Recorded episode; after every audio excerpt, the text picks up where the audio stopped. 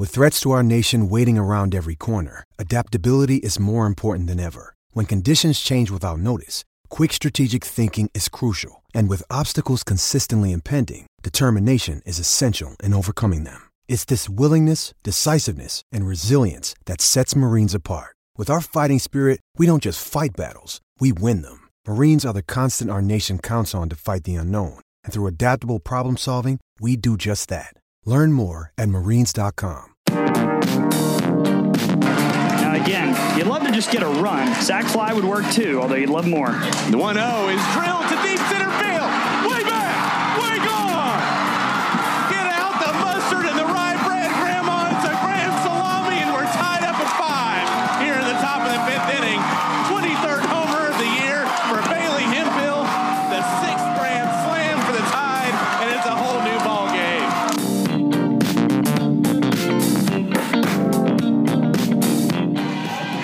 1 0 to sides. This one is hit high and hard, out to center, drifting way back, and gone! KB sides, are you kidding me? The swagger! Alabama with a huge, huge three run shot.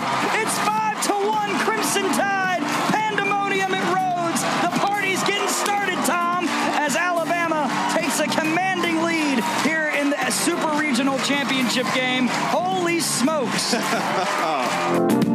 You don't know what it'll take to win, but you do your job and good things happen.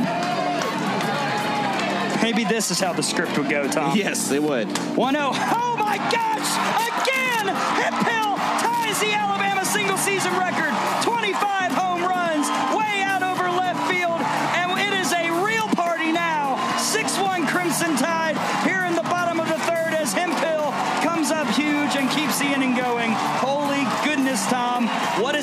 is? This is amazing.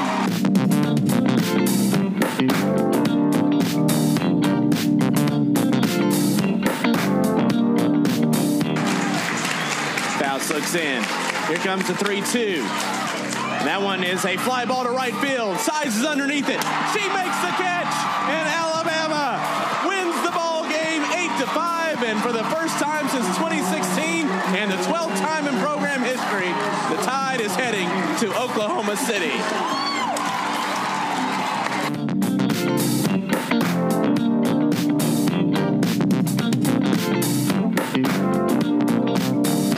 Welcome in, folks. It is the Out of the Box podcast, episode 11 for the year, and we are at the DBAT indoor practice facility in where, Tom? Uh, a certain Midwestern city where they have a, uh, a fun sporting event uh, that crowns a national champion for collegiate softball, women's fast pitch. Yes. It is Oklahoma City. It is the Women's College World Series in Oklahoma City starting tomorrow night, and we are here to call the games and to take in the festivities for this event. I've never been before. Tom, you've been This is my once, third time. a couple third- times, yeah. third times. Yeah. yeah, and uh, this is gonna be a lot of fun. Yes, really, uh, really looking forward to it. Uh, ecstatic that Alabama is back here. Uh, 12th time in program history. Uh, the Crimson Tide is in in OKC for the Women's College World Series. It's been a couple of years. Seems like it's been longer than two years, really, when you look at it. But um, just so excited for this team, specifically uh, this group of girls, to be able to come and, and compete for the national championship. And they, they really have been able to uh, embrace the uh, the no one gives you any any respect, no one gives you a chance. Uh, the mindset, Yeah. uh, and we kind of saw that even more with the. Uh, I know we're talk we'll talk about it in a little bit. We saw it more with the banquet yesterday and the awards that were handed out nationally, but. You know, the eight has been great for Alabama here uh, this uh, postseason, and uh, we'll continue to do that. So here's your trip around the bases here for this out of the box live to tape from Yes. OKC Uh-huh. episode 11. Gray Robertson alongside Tom Canterbury as always.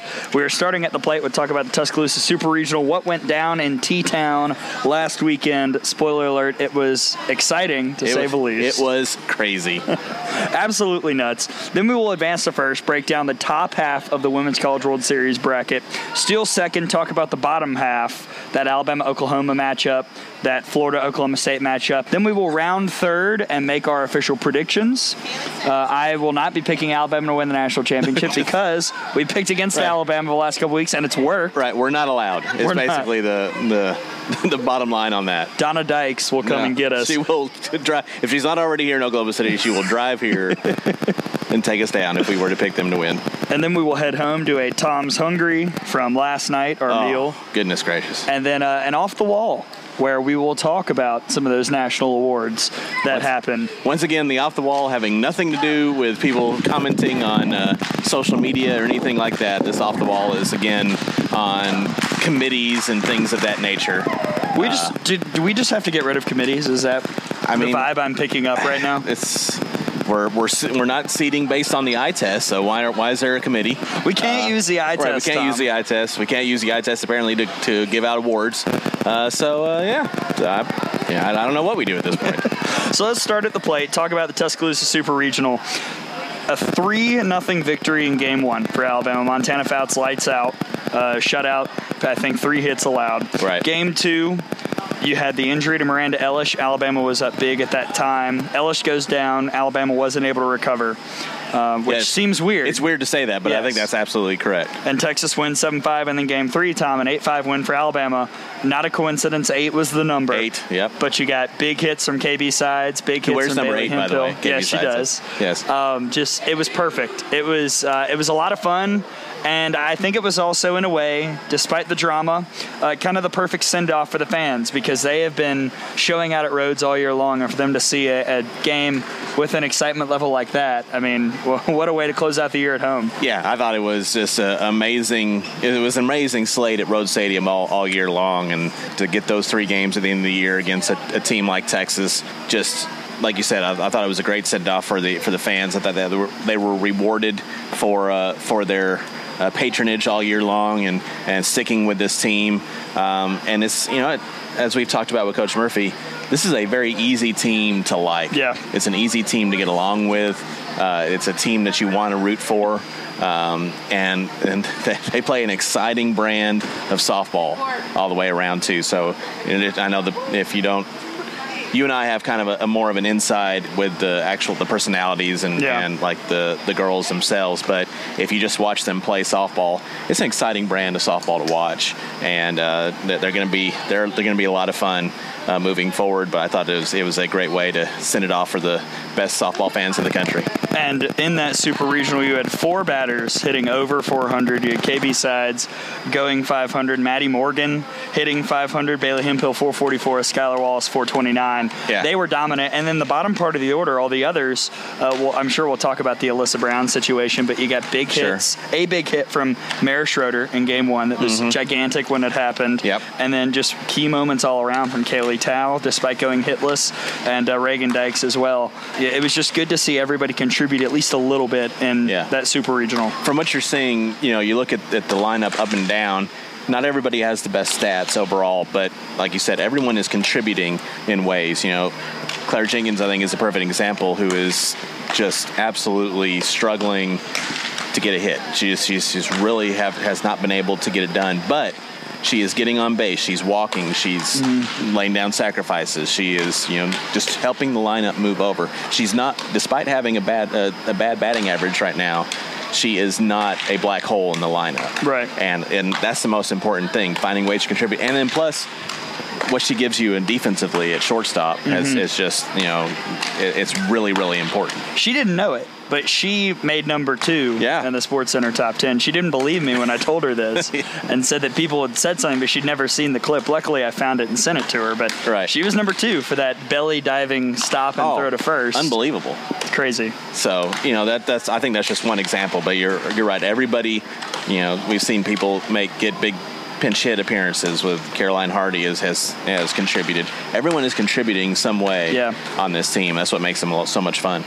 All right, so two, I don't want to call them issues, but I think they need to be talked about. First, uh, after game one, we thought, all right, Montana Fouts is pitching the best we've seen all year. We we both said that we thought that game one performance against Texas was the best. Right. She's thrown since Arizona. I said maybe the best all year. Yeah. On the broadcast, game two happens. Comes in for two thirds of an inning and and gives up some home runs, gives up some damage, and then game three, the damage was limited to a couple innings here and there. It wasn't Yeah. a full game, but there were a couple things that surely were addressed in practice in Fouts' game this week. And I think, in particular, the main one was the lack of a rise ball. Mm-hmm. The rise ball just wasn't there in game three. Yeah, you gotta you you know part of Montana Fouts is the reason why she's so great is that she has so many different weapons. Right. Uh, but if you take one of those weapons away, she's still going to be really good, but she's not going to be Montana Fouts. So if, if if she can if she can find where that rise ball went, and sometimes you just you know you don't have something, and you know it's a uh, could uh, a number of things could have come into it. The factors of you know it's the super regional. It's every game that she's pitching in, and that's the way it's been since regionals. Is the biggest game she's ever pitched in. So uh, you know you're gonna have to you just get over whatever nerves there are, or you know it's not a it's not a fear situation. It's just a you know this is this is huge. Let's you know we got to we got to figure out what we're gonna do, uh, and you're you know you're facing really good batters that you're trying not to make a mistake against. And sometimes Yeah. when you try not to make mistakes, that's when that's when they actually come up more often. So I think she just has to uh, trust herself, trust her, um, you know, trust her stuff, and uh, and just go out there and pitch like she's been pitching all year long. She's one of the main reasons why Alabama is here, and just go out there and show it.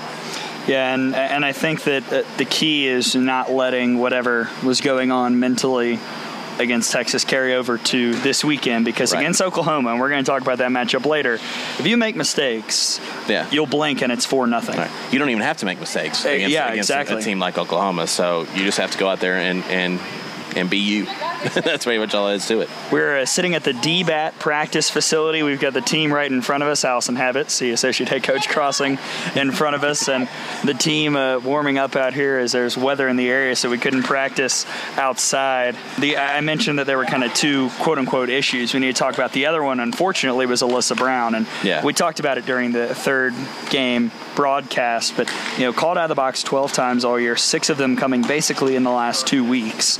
And while we've made our position clear on the out of the box rule, and, and I think we're going to have AJ Andrews on eventually to talk about it from a slapper's perspective because we're doing some tweeting with her Right. this week. You know, we've made our position clear. A lot of people around the NCAA have, but at the same time, that rule can't change by the time we play tomorrow No. night. Right. It's- So you just have to roll with it, and adjustments have to be made. whether it's a bad rule or not, it is the rule as Yeah. it stands. So we have you have to adjust to it, and I think that she had she uh, for most of this season it had not been an issue, and it's just come up whether it is a like we're even more so we're enforcing it more strictly at this point which mm-hmm. again that's that's another issue altogether. So if, it, if it's a rule enforce it the entire year. Don't wait until it's the biggest games of the year and then all of a sudden oh here we go.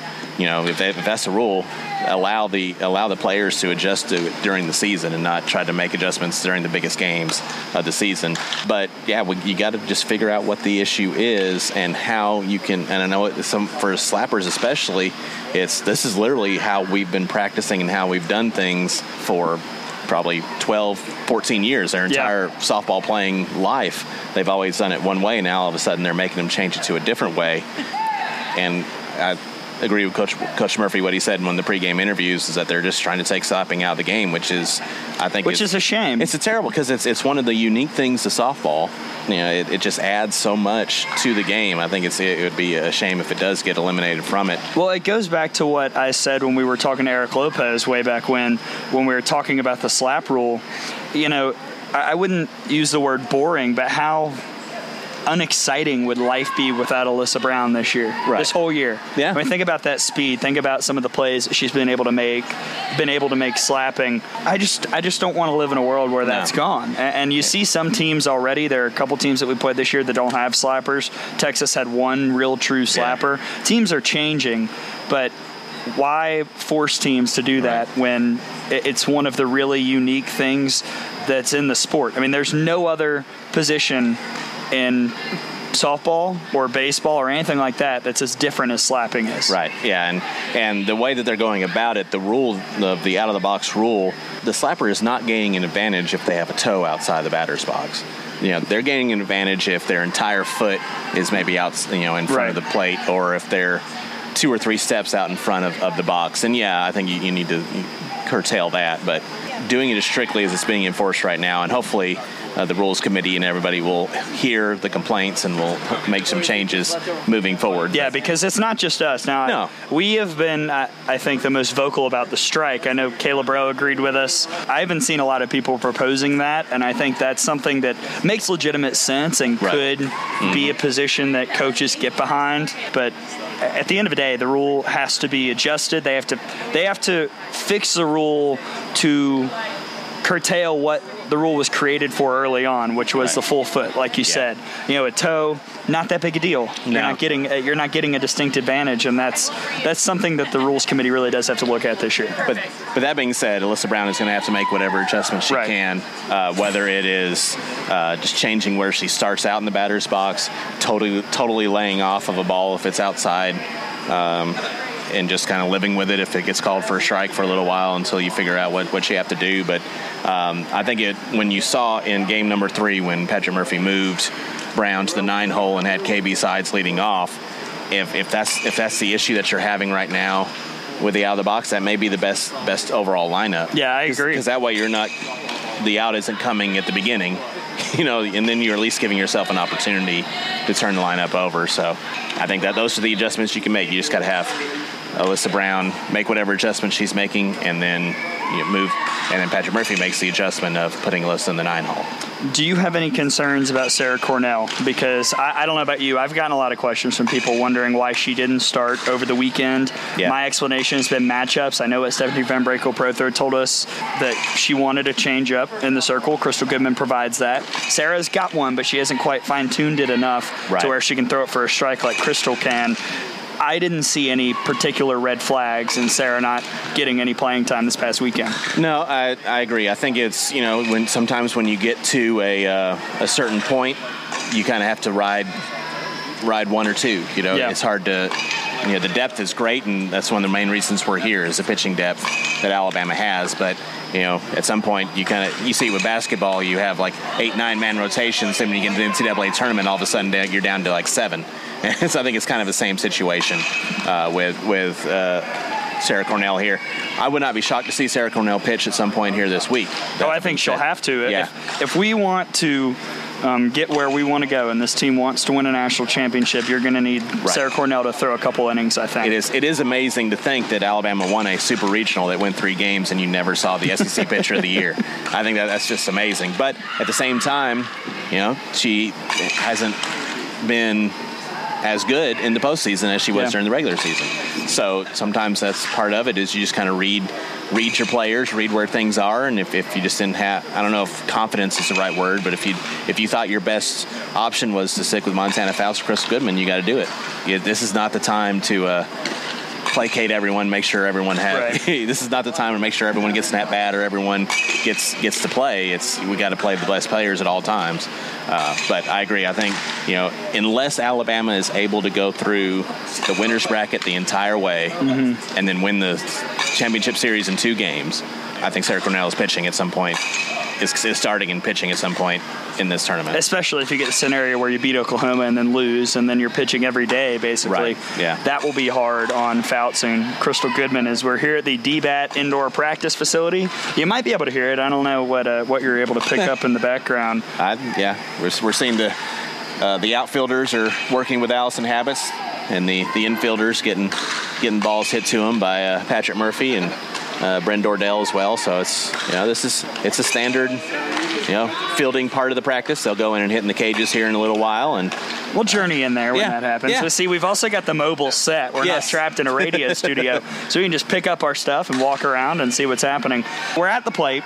But we put it in play, Tom. Who are we this week? Are we KB Sides? I think we, we have be, to be. We got to be KB Sides, the uh, the player of the uh, of the Super Regionals. KB, who had the three run homer. If you were on Twitter and saw the uh, our reactions from the from the new GoPro in the in the uh, Tom silently screaming is that should be a gift in of itself. I love it. Yes.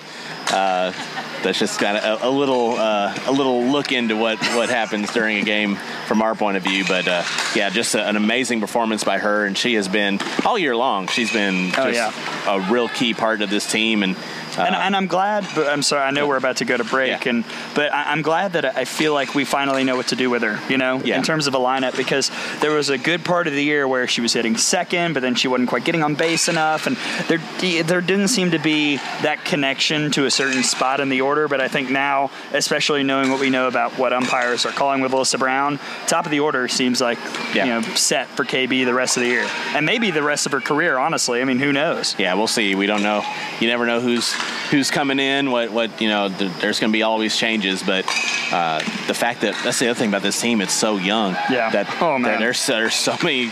You got years to figure out some of these players.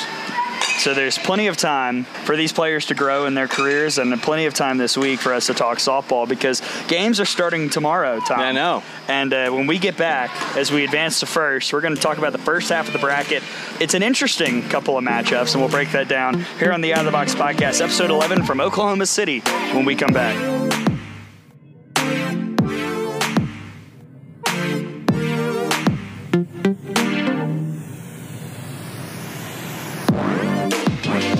Welcome back, folks. Gray Robertson, Tom Canterbury here with you, recording the Out of the Box podcast. We are advancing to first here on the podcast and talking about the top half of the bracket.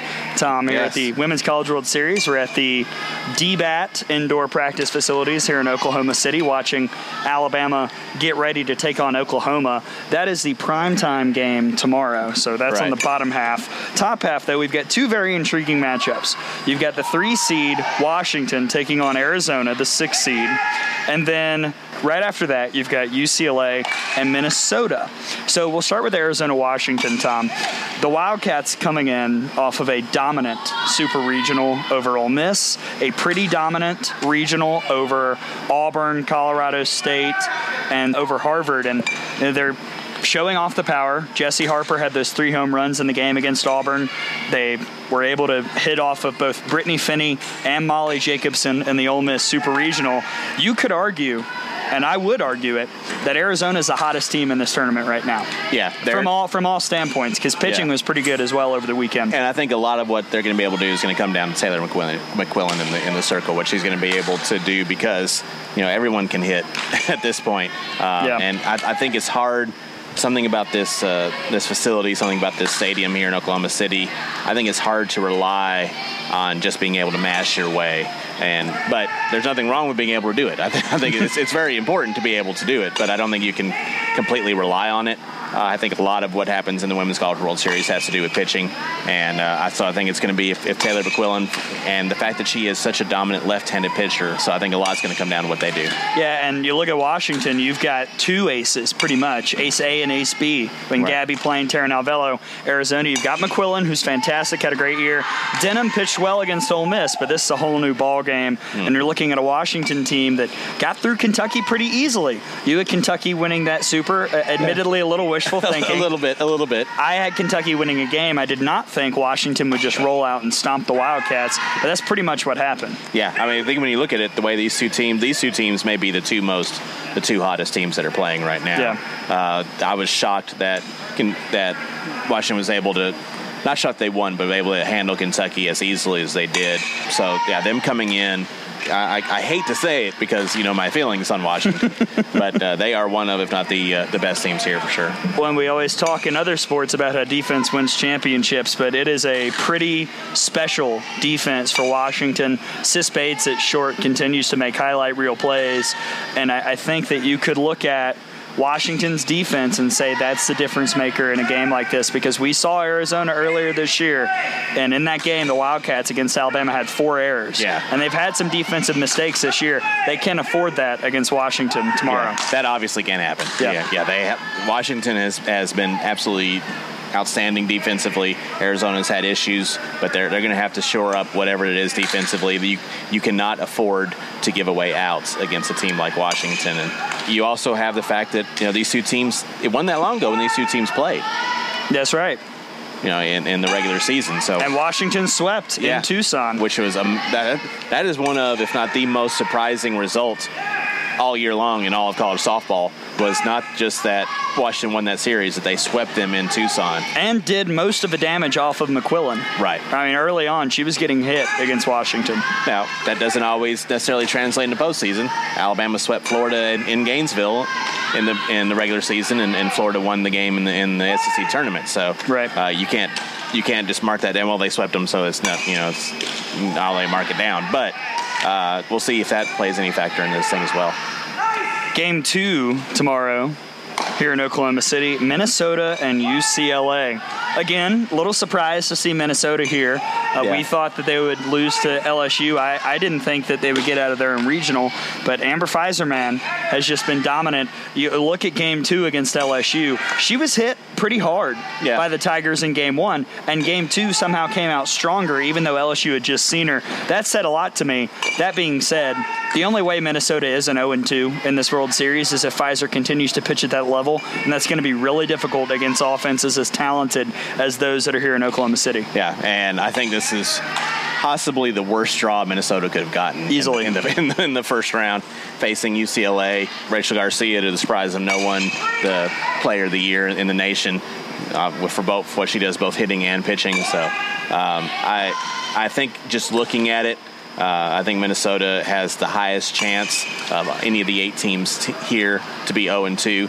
Uh, even I think even more so than Oklahoma State, just because of the the other teams in their half of the bracket. Yeah, I'd agree with that. So, uh, but again, well, I've been uh, singing Amber Fiser's uh, praises since we saw her in Tuscaloosa. I thought she was the best pitcher in, in all the Big Ten, and she proved it with what she was able to do here in the postseason. And sometimes that is the mark of, of a good pitcher is that if a team lights you up one game, is coming back and not letting it affect you in game number two, and that's what she was able to do against LSU. So I think that that gives them a chance against UCLA if she's just absolutely lights out.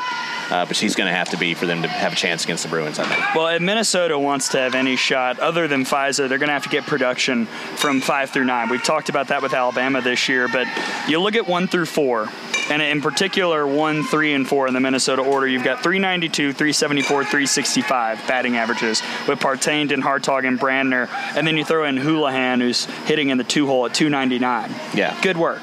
Everybody else, the next highest is 247. So somebody else in that offense is going to have to get a timely hit for Minnesota against Rachel Garcia, and I don't think there's a taller task that you could ask of an Right. offense than that. Because, I mean, you saw, I mean, UCLA faces Megan Good in, in the Super Regionals. Great James pitcher. Madison- yeah, one of the finalists, final three uh, player of the year. Um, and James Madison had nothing. Uh, that, that was a another dominant performance in Super Regionals by UCLA. So um, if, if they if Good had been able to do a little bit more against UCLA, I might have a little bit more of a, a good feeling for Minnesota. But at this point, Fiser's going to have to be absolutely lights out, and they'll have to get some timely hits to have a chance. Well, we will pick those matchups coming up in the rounding third segment. But for now, though, Tom, we've uh, we've got the sign. Yes, Time for us to steal second. they, they've taken them off off the flashing yellow, and we've Yes. given the green. We have the green light and All we're right. ready to go. We're about to steal second and break down the bottom half of the bracket. Alabama, Oklahoma, Oklahoma State, Florida. What's going to go down those matchups? We'll talk about it on the other side here on the Out of the Box podcast.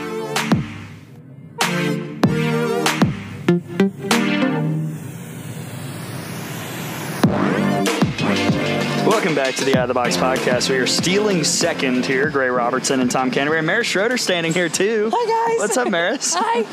You guys are great. Thank you. I'm gonna go practice now. yeah, yeah. She's got more important things to do. Yeah, we're not we're not we're non-essential personnel sitting here at practice. hundred percent. We're at the DBAT practice facility here in Oklahoma City because it's the Women's College World Series this week, Tom. we're here Yes. we because why here. are we here, Tom? Uh, because Alabama made it. They did. and I'm very excited about that. They're at the Women's College World Series, Yes. which means they're one of the top eight teams in the country. Yes. And they open with the top team in the country because nothing's ever easy. No, of course not. The Oklahoma Sooners. We'll break down that matchup in a second. We will start with Florida Oklahoma State. Three weeks ago, if I had told you this would be a game in the Women's College World Series, would you have laughed at me? I would have laughed at myself. I don't know if I'd laugh at you, but I would think I, I would not have agreed with you. Yeah. I know that much. Uh, I think uh, uh, outside of Minnesota, I think Oklahoma State has the biggest chance of being 0 2 in this tournament. What they're able to do with Samantha Show in the circle, and uh, the, the thing with them is that they don't have that dominant pitcher. Right. They just they just kind of do enough to get by pitching wise, and and they and they try to mash their way through, which you know works for the most part. But I just I just don't know if it works in Oklahoma City. But we'll see. We'll see. And the, the first time I think I heard since 2011 that both Oklahoma and Oklahoma State are both here in OKC. It's, It's not going to be packed for that it- night session. Oh my gosh, it is. It is not, a, and it's and it's not one of those things like you know at Alabama and Auburn where there's almost 300 miles between the two. It's it's that's both of these campuses are like less or about an hour away. And Oklahoma State will already be in town because their baseball team is having their regional Right. Yes. in Oklahoma City. because they've had some some uh, flooding issues in, in Stillwater, which you know we've we've seen that who coming in here just you know just this entire area region has been just absolutely Yeah. you know ravaged with weather. So you know I hate to see that part, but um, so I think they're gonna need to be able to use all of the. Uh, players We're coming being back in. audio bombed. Yeah, by it's okay. Pod It's bombed. Is that how that works? Kayla Davis and Reagan Dykes walking by. Uh, go ahead, Tom. I'm sorry, uh, but um, I think they're going to have to use use that to their advantage as much as they can. The the crowd, the support they're going to have here, because you know, I, I don't know if it, it'd be weird. I, it's hard to imagine if it, if the uh, roles were reversed. If SEC fans would be rooting for the other SEC team, Right. even if it was their big rival, Right. just because because they're here. I don't know. I don't know if OU fans will be rooting for Oklahoma State fans or, or vice versa in this situation. But it, if they are, uh, they need to use that because they're going to need it against uh, against Barnhill. That's for sure. Does Oklahoma State have a chance against Barnhill? Because I, considering what we've seen from her, the only reason I can think that Tennessee even had a little bit of success was a fatigue. Barnhill was pitching a lot of innings Yeah. over in super regionals, and b familiarity. Tennessee has seen Kelly Barnhill for four Yeah, years; they right. Know her. Oklahoma State does not, and I just I don't see a scenario here where Oklahoma State wins this game. Honestly. I mean, there, there's always a chance. I mean, the Um, only the only way is if Lorenz and Lindaman are able to take off. But I don't. I still don't trust everybody else in the lineup. Hannah Adams has done better lately. I think Right. her average is nearing 300. But you know, the rest of the order, you you got a walk off hit from a player who struck out three times against Tennessee. Well, that, that's the thing with Florida is even if they don't have great stats, they got a clutch. You know, they're clutch. Right. So that they'll they'll be able to get those hits when they uh, when they need them. I think it's it's a possibility. I don't. I, I certainly think Florida's going to win, but you're just going to have to get big hits. You're going to have to find some way. You know, hope maybe Barnhill's a little bit off. Maybe she's walking a few more than usual, and then leaves one over the over the plate. That's what But- you have to hope for. Right, Honestly. but you, you have to take advantage of whatever uh, mistakes Florida makes. You have to take advantage of it. As we're watching batting practice now, Caroline Hardy stepping in. We'll pick those games later on. I do think the key is um, A, Oklahoma State needs to score first. I think they have to put pressure on Barnhill early.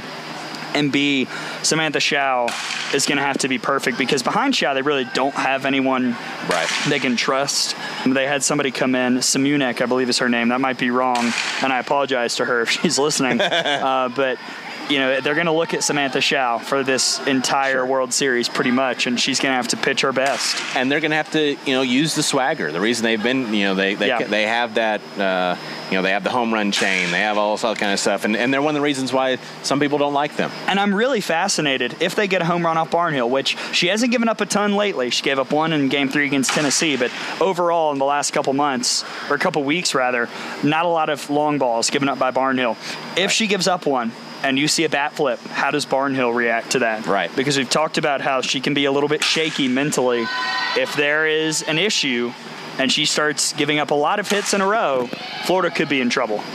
Bailey Hemphill now uh, doing some some batting practice. So uh, if, if, If you, there was no roof, that Right. uh, that would have raised it. Yes. So uh, if, if you hear just an explosion, it's because Bailey Hemphill has absolutely destroyed something. Um, but yeah, that's I, I think that that'll be an interesting because that's why they're here. You know, Yeah. they have that swagger, they have that uh, that emotion.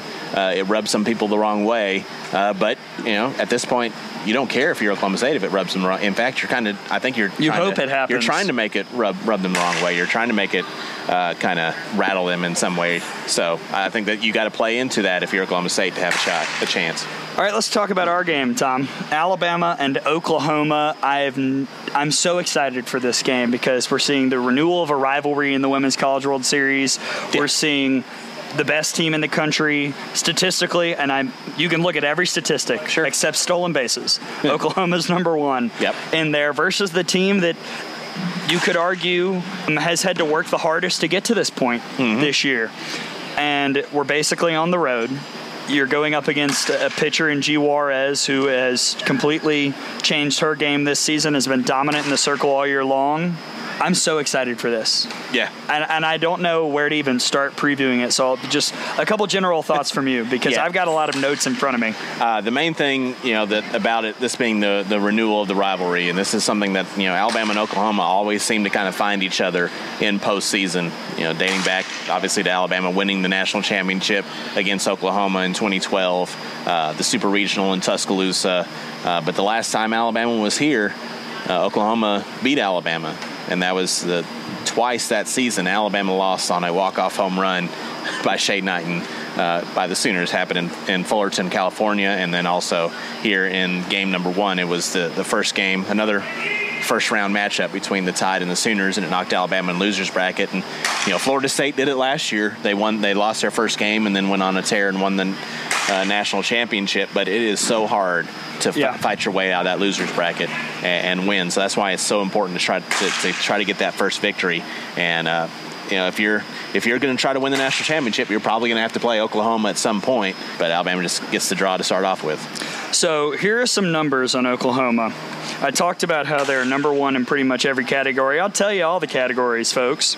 First in batting average, ERA, fielding percentage, home runs, on base percentage, scoring, slugging percentage, and strike to walk ratio. They've also got the number two and six and eight ERA in America.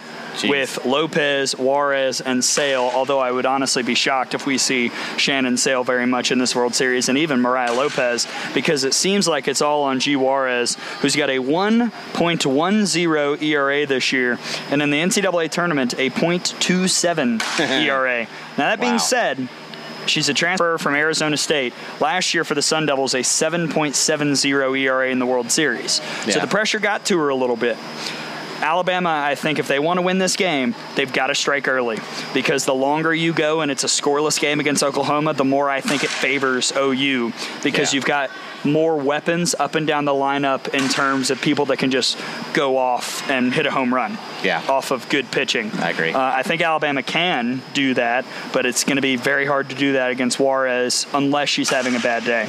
I think her um, her improvement here this year, I think, shows how good of a pitching coach Jen Rocha is. Absolutely. Uh, we saw, you know, one of the main things she was able to do at Florida, uh, and we we saw a little bit of a drop off uh, from Barnhill to start off the year. We've seen Barnhill come back to where she normally is now at the postseason, but at the beginning of the year, I think we really saw. I think it was a direct result of not having Jen Rocha there anymore. Going coming to Oklahoma, um, and she stepped right in where and and has done so good for uh, Patty Gasso and, and the Sooners here this year with uh, with Juarez. So I think that's a big factor in why I don't think you can take a whole lot from what, what she did last year with the Sun Devils and transferred in. Now, I think some of those, uh, some of these numbers for the for Oklahoma could be a little bit inflated based on the, the competition they played during the regular season. Right. They played a good non-conference schedule, but once they got into Big 12, you know, outside of, of Texas and Oklahoma State, uh, not, not, not a whole lot there. There's there's some sacrificial lambs that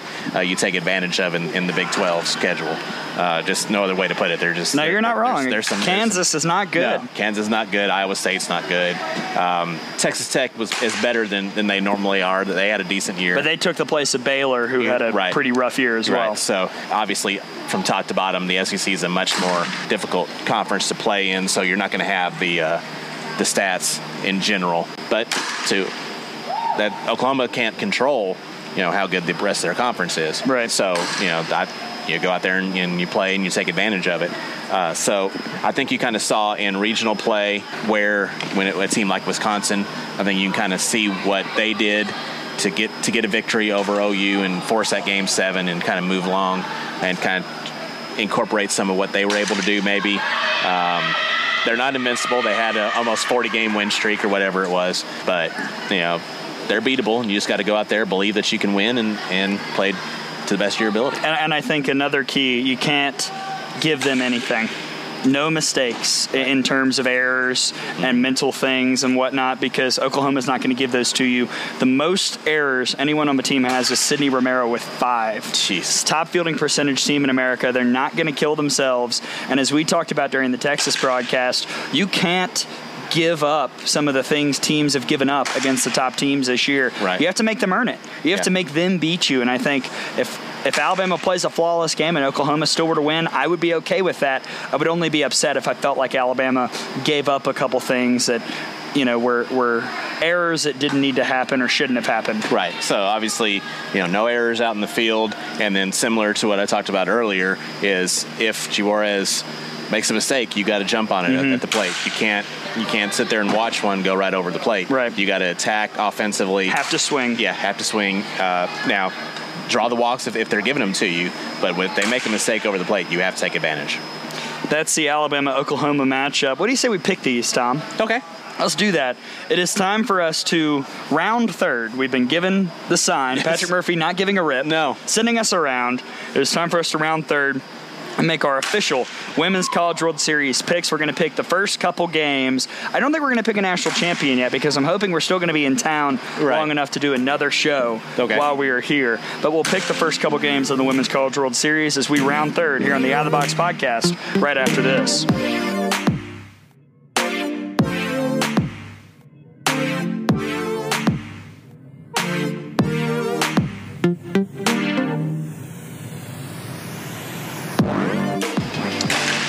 Welcome back, folks, to the Out of the Box podcast. We are sitting here at the DBAT indoor practice facility, and we just saw Mara Schroeder hit a ball into the ceiling as the team is currently doing batting practice. Patrick Murphy throwing, the pitchers are working in the cages, throwing to, I see Kaylee Tow there, Reagan Dykes, Claire Jenkins, AC Atinka right over here, standing there, smiling at us, waving at us.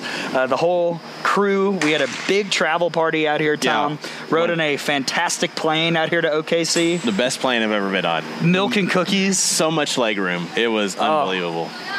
You, you could sit with someone and it wasn't uncomfortable. Right. Oh my gosh. That's, I don't know if I've ever had that experience on an airplane. So, And we had three different snack baskets come around. Man, we, we are eating good. we are As, spoiled. as we will talk about later on. Yes, uh, and thank you to Kate Harris and Sherry Selby and just everybody, Greg Byrne, everybody putting this all together. Marie Robbins, who's uh, back um, at SEC spring meetings in Destin, actually with my father. I got a picture of them last night together. Um, you know, it's it's been a wild ride. It's been a fun trip out here to OKC, but we haven't even really gotten started. Right. We're at the first No. practice, and the games begin tomorrow, Tom. So what do you say we make a few picks? All right, let's do it. All right, let's uh, let's start at the top with Arizona Washington. I'm going to assume we're going to get Taylor McQuillin versus Gabbie Plain, Right. and then maybe see Taran Alvelo come in around the middle point. That's something Heather Tarr's done all year. Hopefully, at some point, Gabbie will actually throw the ball. We're still waiting. We're still waiting for her to throw the first pitch of that Kentucky game in Supers.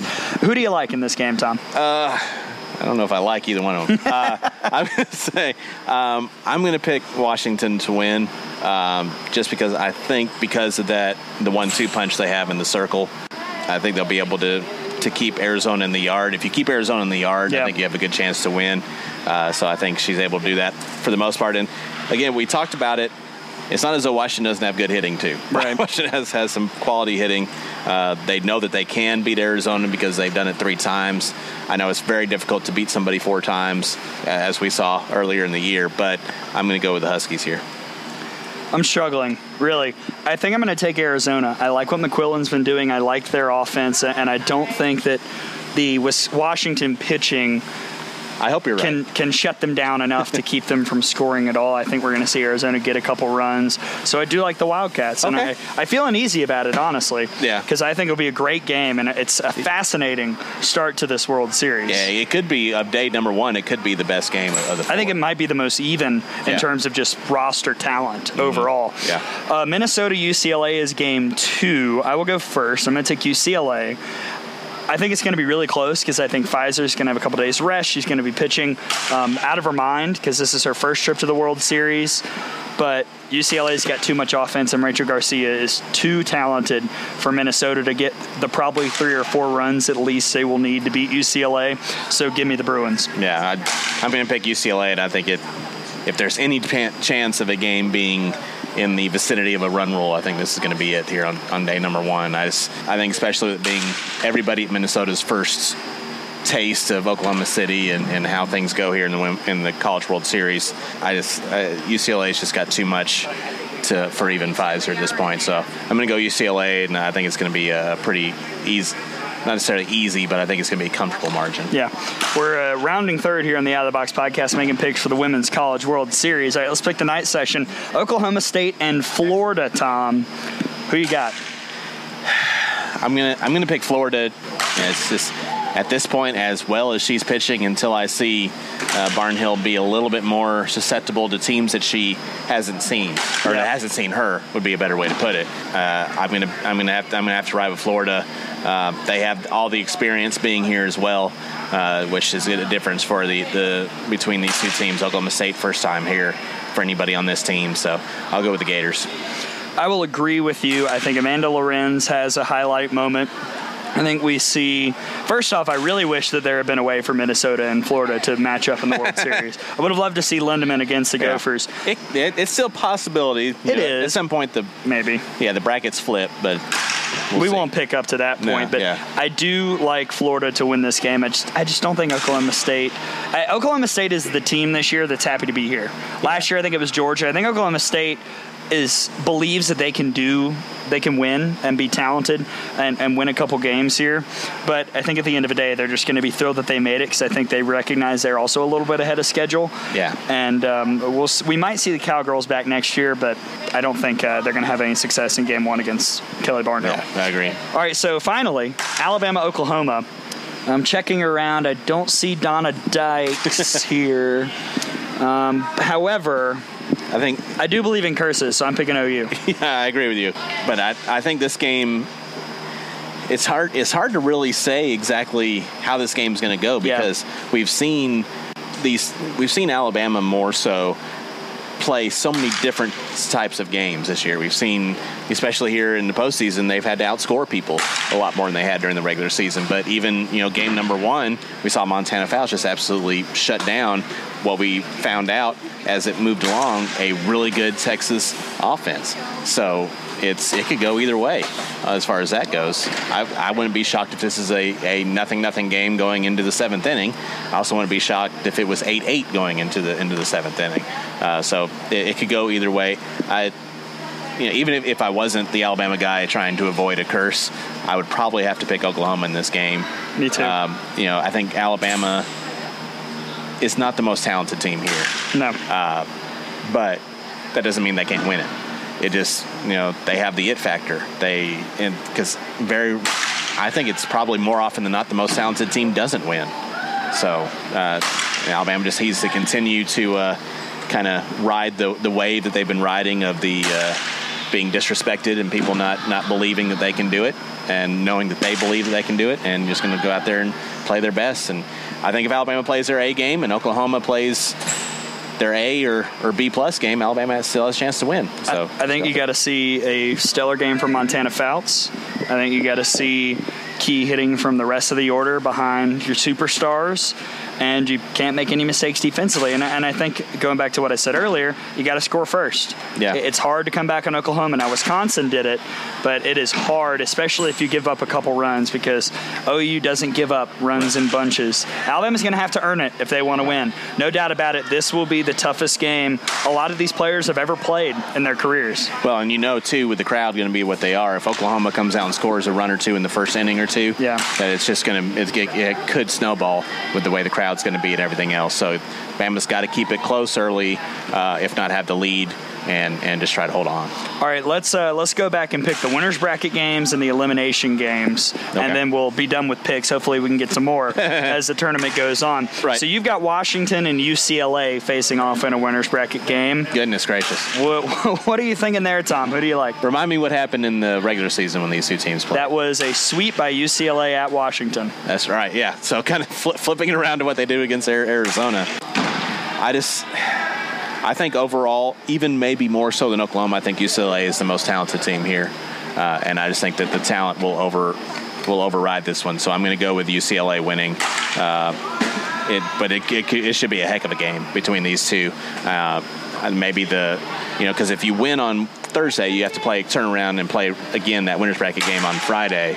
Maybe a little bit of, of fatigue uh, on Gabbie Plain uh, could could have a factor in it. I think UCLA has a little bit deeper, uh, maybe not as overall talented outside of Garcia, but a little deeper pitching staff. So maybe they're able to utilize that, especially if they have an easier game against Minnesota. Because I think Washington's going to have to, Yeah. you know, fight and claw to get past Arizona. If UCLA cruises against Minnesota, that that could that could make a big factor in game number two as well. Yeah, I'm going to take UCLA over Arizona because same thing, basically the same reason. I think UCLA is going not going to have to exert as much energy to win their first round game. Arizona is going to have to fight for their lives to get past Washington. So we both like UCLA to go two and zero to start the tournament, and then Washington, Minnesota for me, Arizona, Minnesota for you. I think we both like the Pac-12 team there. Yeah, yeah, I think so. It's just Minnesota. I think, especially if they get beat eh, as as comfortably as I think UCLA is going to, they might be a little bit, you know, disheartened. Yeah. facing on whoever who they take, and uh, they're just of the four in that top top side of the bracket. They're just the least talented of the four overall. So, yeah, All right, let's look at the bottom half. Winners bracket game. We both got Florida, Oklahoma. Of course, these two are matched up in the Women's College World Yes. Series. The- I'm the- going- The, the only team Florida plays more than Alabama, and the only team that Oklahoma plays more than Alabama is each other. So, we'll, Yeah. of course, they get to play each other again. I'm going to take Oklahoma because I like the thought of a fresh, possibly Mariah Lopez. You know, if G. Juarez wants to take a couple innings against Florida, but I assume they're still going to throw Juarez. I don't, I don't know. I just think Oklahoma's a better team. I think Oklahoma's better up and down in the order, and I think that'll be the difference. So give me OU over Florida. As much as I hate to say it, I'm going to pick Florida. Really? Yeah. Thomas. Um, Kelly Barnhill, man. And it doesn't seem to, you know, you kind of think, well, okay, she's obviously going to have to pitch in game number one. So, yeah, it doesn't matter. She I mean, She doesn't it- care. She has a rubber arm, and she just goes out there and, and goes. I- It doesn't. She could pitch. It seems to me as though she could pitch 150 innings or 150 pitches every day and be stronger the third day than she was on the first day. Uh, we saw it in the SEC tournament. That's and you know this is her last go around. She kind of feeds sometimes off as long as she doesn't get rattled by it. She kind of feeds off of the uh, the opponent and having the home field advantage, that type of stuff. So I'm gonna I'm gonna pick Florida finding the hits with Lindaman and and Lorenz and Barnhill shutting them down. Finally, losers bracket game: Alabama, Oklahoma State. Are think- we are we cursing? No, I think we're allowed to pick Alabama at this point. because I do think Alabama is a better team than Oklahoma Yeah, State. if they were to play, I I think Alabama would beat them. Yeah, but it just kind of shows. of course, the bracket sets up to Al- where Alabama's play both Oklahoma and Oklahoma State in Oklahoma City. Naturally. Uh, naturally. But yeah, I I just think Alabama is a little bit better. Is a better team overall. Uh, they're not going to be rattled by the. Uh, by the histrionics of what goes on with uh, with Oklahoma State, so and then I, I feel good depth wise pitching. If Montana Fouts we assume goes in, in game number one, I'm fine with Krystal Goodman or Sarah Cornell pitching against Me Oklahoma too. State and getting the win. Me too. That's our picks as we watch the team do batting practice here at the DBAT Indoor Practice Facility in Oklahoma City. For the first time, Tom, we're going to be heading home, and I don't want to. I'm not ready to go home, Yeah. but we have to for segment purposes. right. Yes. So it's time for us to head home. We're going to talk about food, and we're going to dig into another committee that was off the wall. Alabama was robbed once again, and we'll talk about that on the other side. Stop me if you've heard this one before. Farcical Yeah. as uh, that coming up off the wall and Tom's hungry as we head home here on the Out of the Box podcast, episode 11.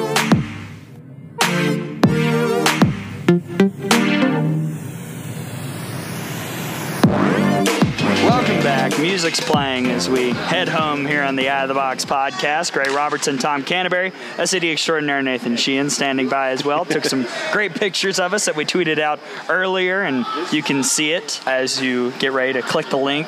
Or well, you've already clicked the link, obviously, if you're listening, but you can see the pictures works, yeah. if you look at the profile. Yeah. We're heading home, and Tom, we're in OKC. Yes. good food here. Oh my goodness. So uh, we ate last night at an establishment, and I'm going to use that as the setup to let you take it away for this edition of Tom's Hungry. Well, thank you very much. Yeah, uh, first, I, again, we've talked about it. Uh, a shout out to the uh, to the charter company for the milk and cookies on, on the plane here. I think that counts in Tom's Hungry.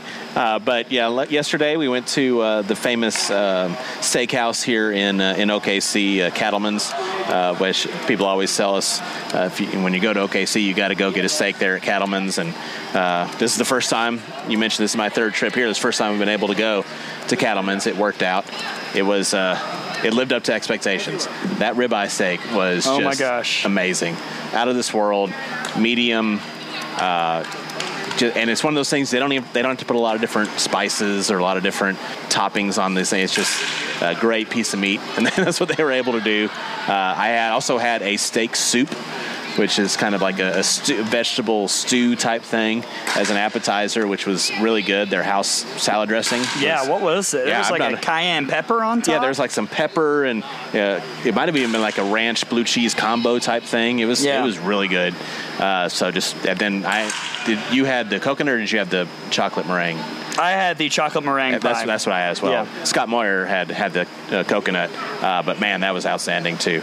Um, when I went down to breakfast this morning, I was like, I'm not 100 percent sure I'm, I'm hungry because and yet the breakfast wraps, you had one. yeah, those, oh yeah, right? those were Delicious. very good at the hotel. So, but Cattleman's definitely. If you go, if you come to OKC, got to check it out. Yeah, hopefully when we do our later show from OKC, we'll have more restaurants Sure. about which to rave as we just got in yesterday. But Yeah. yeah. Cattleman's is great. My Can't filet was go. awesome. Can't wait to go down to Bricktown and get all the stuff down there. Yep. Yeah, so much to do down there. Yeah, I had a great filet.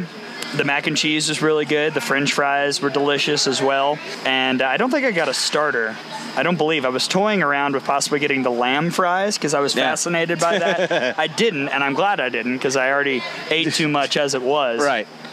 But Cattleman's was superb, and I think at the end of the year, once we do our final wrap-up podcast and we do the awards, and we we're going to hopefully talk to Coach Murphy, wrap up the team. Then we're also going to do a final Tom's Hungry top three. Oh, my who gosh. makes the podium for Tom's Hungry for the year? Man, So we I we gotta need be- to I gotta start thinking study about up, that, think yeah. about it, and gonna have to go back through and listen to previous Tom's Hungries to kind of uh, remind myself because it's been an outstanding year. it has. as far as food has gone. All the different time zones, including Hawaii, we've hit them all, and uh, they've they've all given us their best. So I'm, I'm looking forward to that for sure. So you know what Tom's Hungry is never.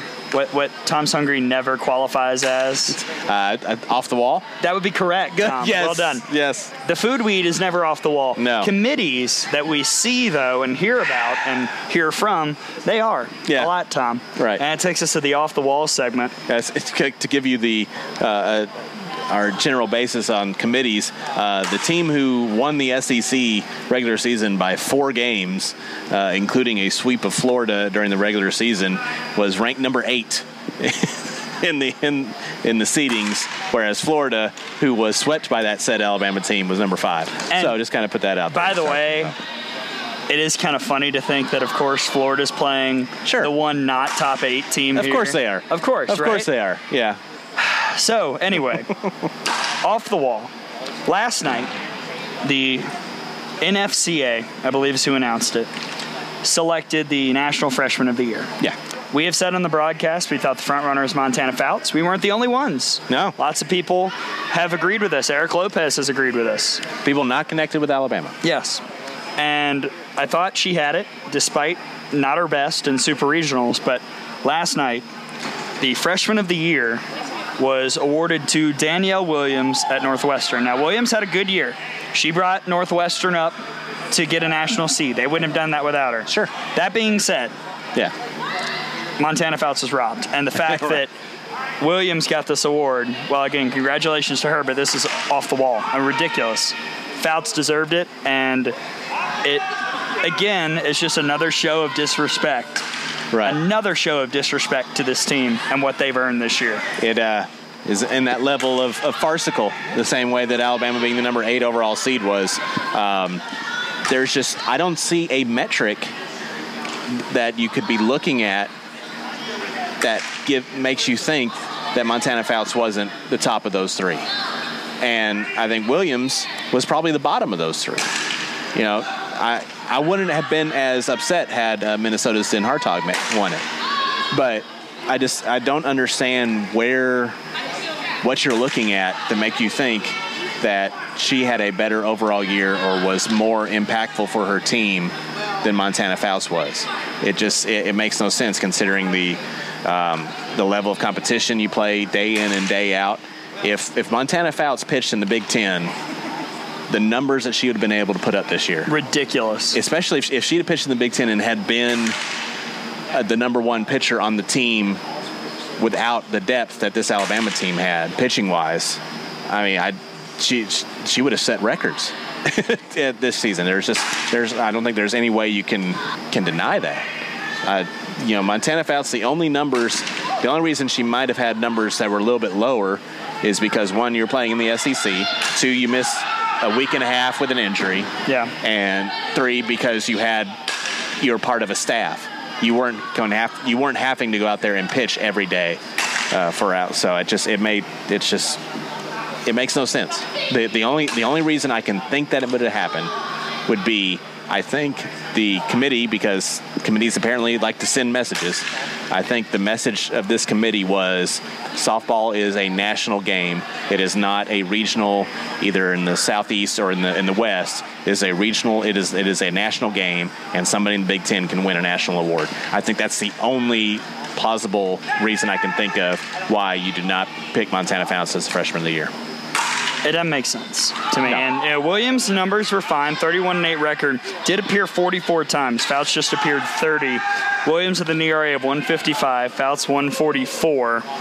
And uh, Williams, you know, if you want to look at Williams, maybe getting it because she was a two-way player, just hit 254 this year, No. so it really wasn't that. Yeah. Had three home runs, 21 runs batted in.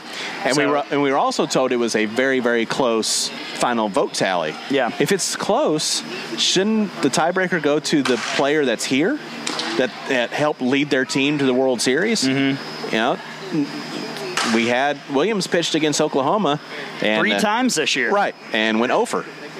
Know, so And really wasn't close. no. So I, it just it makes no sense.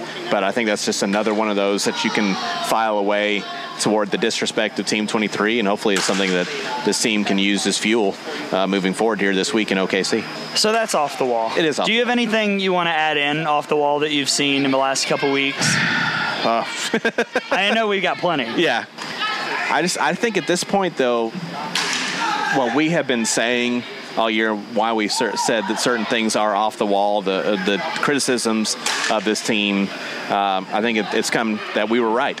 Yeah, we know, have. Not to not to toot our own horn, but we were right about things, and um, I'm hoping, regardless on how things turn out here this week, that the fans, people that feel the need to post things on on social media, um, show how smart they are, things of that nature, can really just kind of take into uh, take into account and just kind of realize how good this team is and was and how much they accomplished by making it here to Oklahoma City as Chloe Anderson tries to take us out with the slaps here.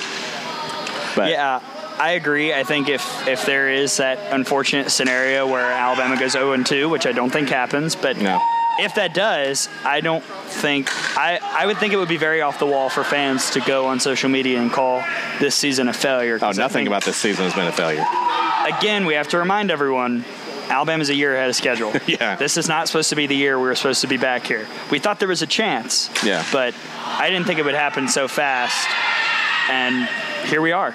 And I think this team has a chance to do special things, and anything other than that, if especially if we say get to the finals and lose, if I see anyone saying saying anything nasty about these players or anything, um, I'm gonna go off on you. That's that's just how this works. Would, would like to point out as well, though, congratulations to Kaylee Tow yes, for winning the uh, uh, Elite 90 award. Uh, just that, which is both academics and uh, athletics. Just uh, r- what an honor for her to, to win that, and um, I believe the first softball Alabama player to win that. So just an outstanding job by her, and so happy that that.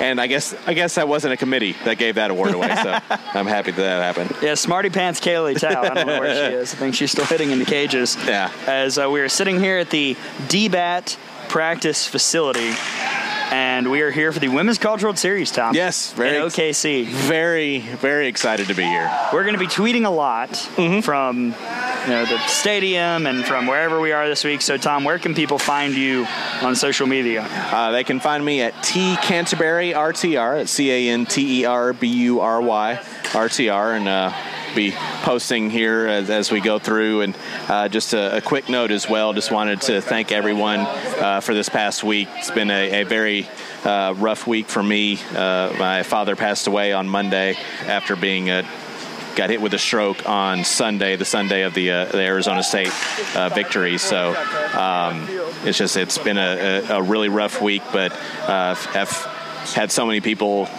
You know, text and tweet and uh, on Facebook, everything. Reach out to people that I don't know, people I do know, and uh, just a big part of the Alabama family. And I just wanted to thank everyone, you, Gray, and everybody else here. That's uh, it's been uh, definitely a, a full show of the Alabama softball family, uh, the extended family as well. So it's just been a, a great, uh, really appreciate uh, everybody reaching out to us here this week.